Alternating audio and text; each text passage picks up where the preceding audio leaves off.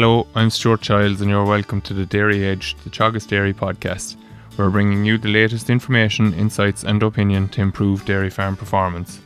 With the end of the year fast approaching, it's that time of year where advisors across the country are busy getting profit monitor input sheets out to clients for completion over Christmas or early in the new year. With this in mind, I spoke with Niamh Lynch, Teagasc Dairy Advisor in Navan, County Meath, and I started by asking Niamh to explain exactly what the Teagasc eProfit Monitor is and what exactly farmers can use it for. It's the only financial package that links your technical and physical performance on, on the farm uh, to financial performance. So therefore, it shows the the impact of the improvements in technical and physical efficiency on the overall profitability of the farm. So, like other advantages are that allows you to compare your performance with other farmers, or if you're in a discussion group with group members. Uh, and it's also an excellent basis, I suppose, to start like a six year business plan from medium term physical and financial planning. Very good. Um, so I suppose, look, we we probably we would look definitely as as an organisation, we'd like to see an awful lot more people doing profit monitor. Numbers are small relative to the population of dairy farmers in the country. Is profit monitor for everyone, or do you think that there's maybe a perception out there that only people in discussion groups do profit monitors? Yeah, look at I think probably that is a bit of a perception, but I think personally, um, the profit monitor is for everyone. Like, in, if you're in a discussion group and you can share that data with group members, or uh, that's great, and and compare within that. But there's also a lot to be gained on an individual farm level, and like even with comparing to the top ten percent of farmers that that complete profit monitors, you'll get an idea where you sit within within them farmers. So, like, I think yeah, definitely every farmer should be completing one, uh, even if it's not in a group setting or you don't want to compare or show you anyone in the locality you can compare with it within.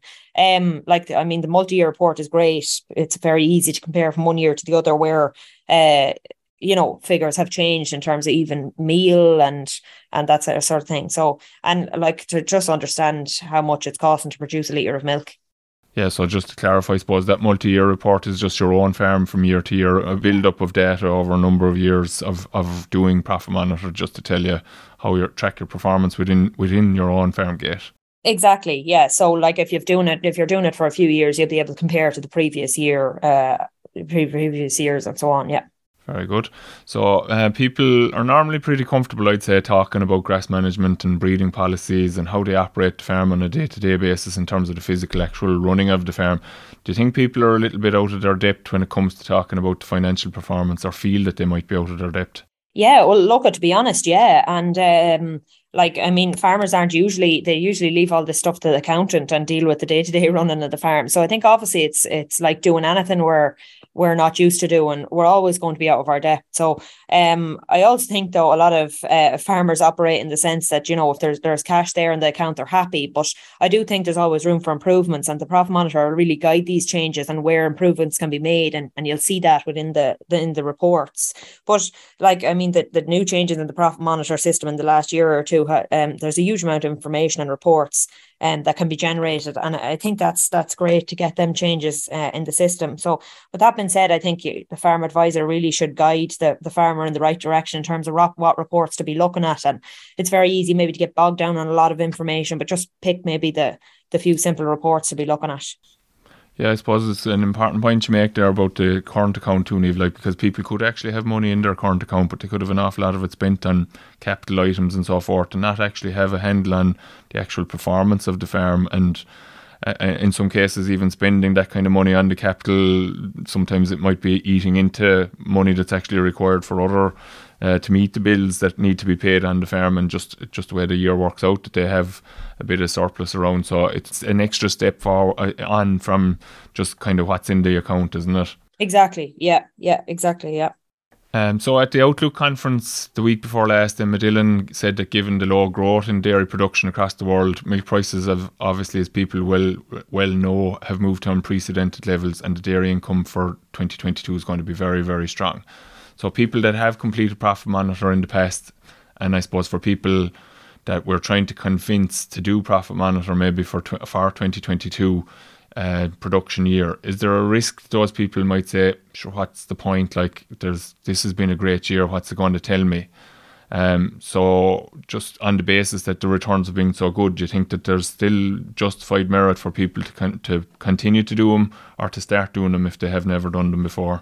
Yeah, so uh, like absolutely, I'd say some people might take the, the easy road and decide not to do them because obviously um, profitability has been so good this year. Um, it's been an exceptional year, and look, we all know the majority of dairy farmers will make a lot of money, but cost of production, I suppose, would be completely different, and that's what we need to look at, not just the end figure of overall profit.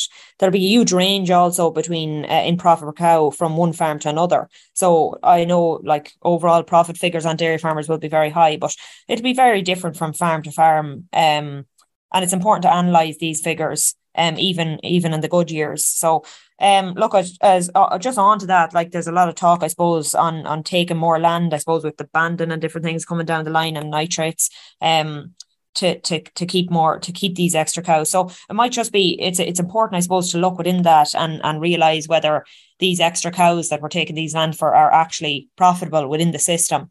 Um, you know, on whether we should be we should be keeping them or, or not. So um I also mentioned before, like it's great from a business planning point of view going forward with expansion and t- things like that, whether um to have that multi-year data there.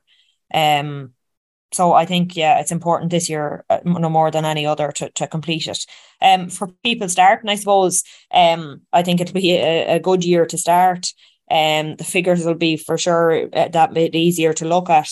Um, and look at it's always a, a, a good starting point to uh to, to get it done and it'll be easier you know to go going forward. The, the first year is always going to be hard. You'll be gathering a lot of data and it'll be a bit daunting but um yeah no i think it's it's a good year to start. Yeah, so I, I think it's a very important point you're making there in relation to like some some of the media outlets are touting very very big figures for land rental there at the moment, whether there's uh, whether it's speculation or truth in what's been reported, but like the, the, the, what they're talking about in some cases nearly the profit that people are generating from those cows and are people going to actually go out and pay that kind of money to ensure that they're able to keep that cow just so that they can pay for the acre that they're taking. It's it's a very very important piece of information that people need to generate for their own farms to know what their actual profit per cow is uh, to justify whether they can be retaining those animals or not depending on circumstances and that Yes, so absolutely, yeah, yeah. It'll there'll be there'll be a big difference within that. Like you said, like the, the price of land that's been quoted, I know in the area that I'm in anyway is massive. So, um, it's very important for each person to know how much they they can afford to pay for it because if it doesn't make sense, it, it doesn't make sense. Absolutely, yeah. So, look, Niamh, when you started working as an advisor a few years ago, you had a nice bit of work to do to convince people of benefits of doing profit monitor. You, you, you have good numbers now, but like you, you really built it up over a number of years, kind of starting from from zero, really. Um, it, like it can be a bit area specific. Like I know the office here in Moorepark is, is a very strong tradition of doing profit monitor and so forth. So, was uh, was it a hard sell to convince people that there was something in it for them that they should be doing it? And like how, what did you do to convince people that they were missing out on something by not completing it? Yeah, well, I suppose the first year is going to be hard to complete the profit monitor. Um, with saying that, I suppose there, there's a number of people that are probably um, completing the cash minder through their accountants or uh, completing the national farm survey. And and look at that's an easy start when when that's been completed and you can just get that transferred across to your farm advisor. And, and it, look at it is easier to complete it in that sense. But uh, on the other hand i suppose like a lot of farmers are gathering the data in general to send to their accountant so i suppose it's just a, a matter of being organized and having that data pulled together uh, and maybe analyzing it on a month per month basis. Look at yeah it, it's not easy to to convince people to do it but I think if um if you show them what can be got out of it in terms of maybe sample reports and different things that they they can get from it, um and yeah look at from from a point of view of of expansion and just knowing i suppose as well where they they they sit within even the top 10% and areas for improvement and, and focus areas going forward. Um yeah if you get them to do it the first year i think it's very easy going forward to to convince them to do it again Okay, so Niamh, you mentioned there about the expansion, we'll say, in relation to convincing people. Maybe you used it as a tool to, to convince clients that they needed to do Profit Monitor a couple of years ago when you were building up that uh, client base of them. But like we're probably moving into a period of consolidation, so Profit Monitor is going to be of equal importance in a in a in a steady state phase as it is true expansion in terms of making the right decisions and making sure that we're not drifting maybe in in a steady state situation. Yeah, look at 100%. The expansion phase has kind of paused for a lot of people, but I, I suppose still, um, in terms of uh, knowing, I suppose, your overall farm figures and um, comparing, we'll say, to uh, the top 10% and things like that, it's it's extremely important still to to know, to have a profit monitor completed and, and know where you sit, I suppose. Um, the other thing is, like, you know, when people, I, I would call to a lot of people and they would have accounts completed from um the, their accountant and and it's a very simple way to get them uh, accounts sent, emailed over and a profit monitor completed and um yeah they can gain gain a lot by doing that Okay, and even actually, there's a there's a good housekeeping piece in what you're saying. So we are always looking to try and get profit monitors done for. So 2022, we're in December now. We're trying to get them done maybe in January 2023 it's going to be an important piece of the jigsaw for people in relation to the high output that they've had from dairying this year, that they do get their tax accounts done at a very, very early stage coming year as opposed to leaving it run on quite late. So you can marry the two of these together now. So like you said about being just being organised there, and if people are pulling their stuff together for for a profit monitor, they'll actually have their stuff ready to go to the accountant as well. So there's a benefit in doing that, I would imagine. Yeah, absolutely. Like if people are, are are kind of organized and have receipts ready to go, yeah, you've kind of you've kind of done both um at the one time because I suppose it's important too to to get that stuff to the accountants and and get get your accounts finalized for the year.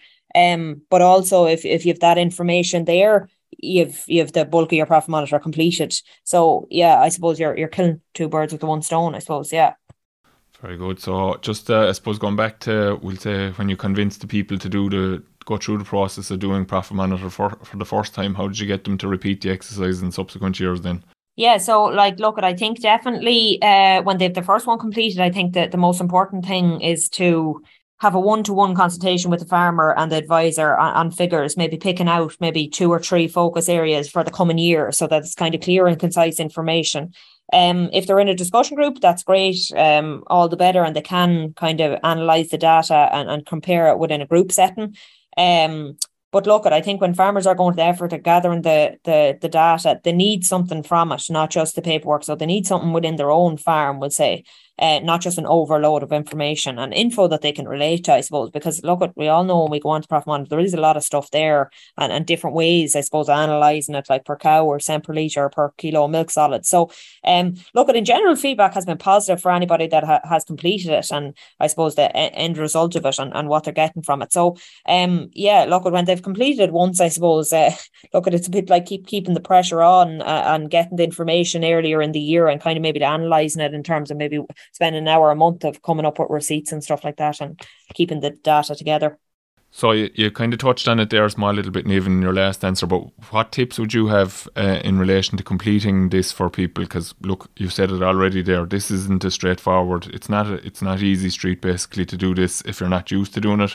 So if you're starting from scratch for the first time, there is a bit of time going to go into it. But what advice would you have for people, maybe in terms of completing it yeah, so like, yeah, you're right. Like in the sense that uh, it's not going to be simple for the first year, and th- I suppose, yeah, there's no point saying it, it is. It's going to take you a few hours to, to sit down and ga- gather the data, or, or even a day to to gather it up um, and compile everything together.